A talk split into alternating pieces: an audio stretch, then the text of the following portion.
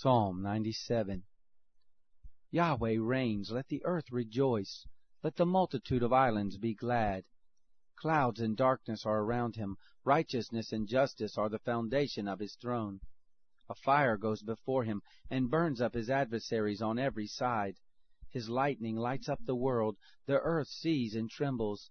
The mountains melt like wax at the presence of Yahweh, at the presence of the Lord of the whole earth. The heavens declare his righteousness, all the peoples have seen his glory.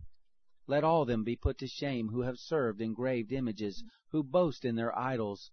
Worship him all you gods. Zion heard and was glad, the daughters of Judah rejoiced, because of your judgments, Yahweh.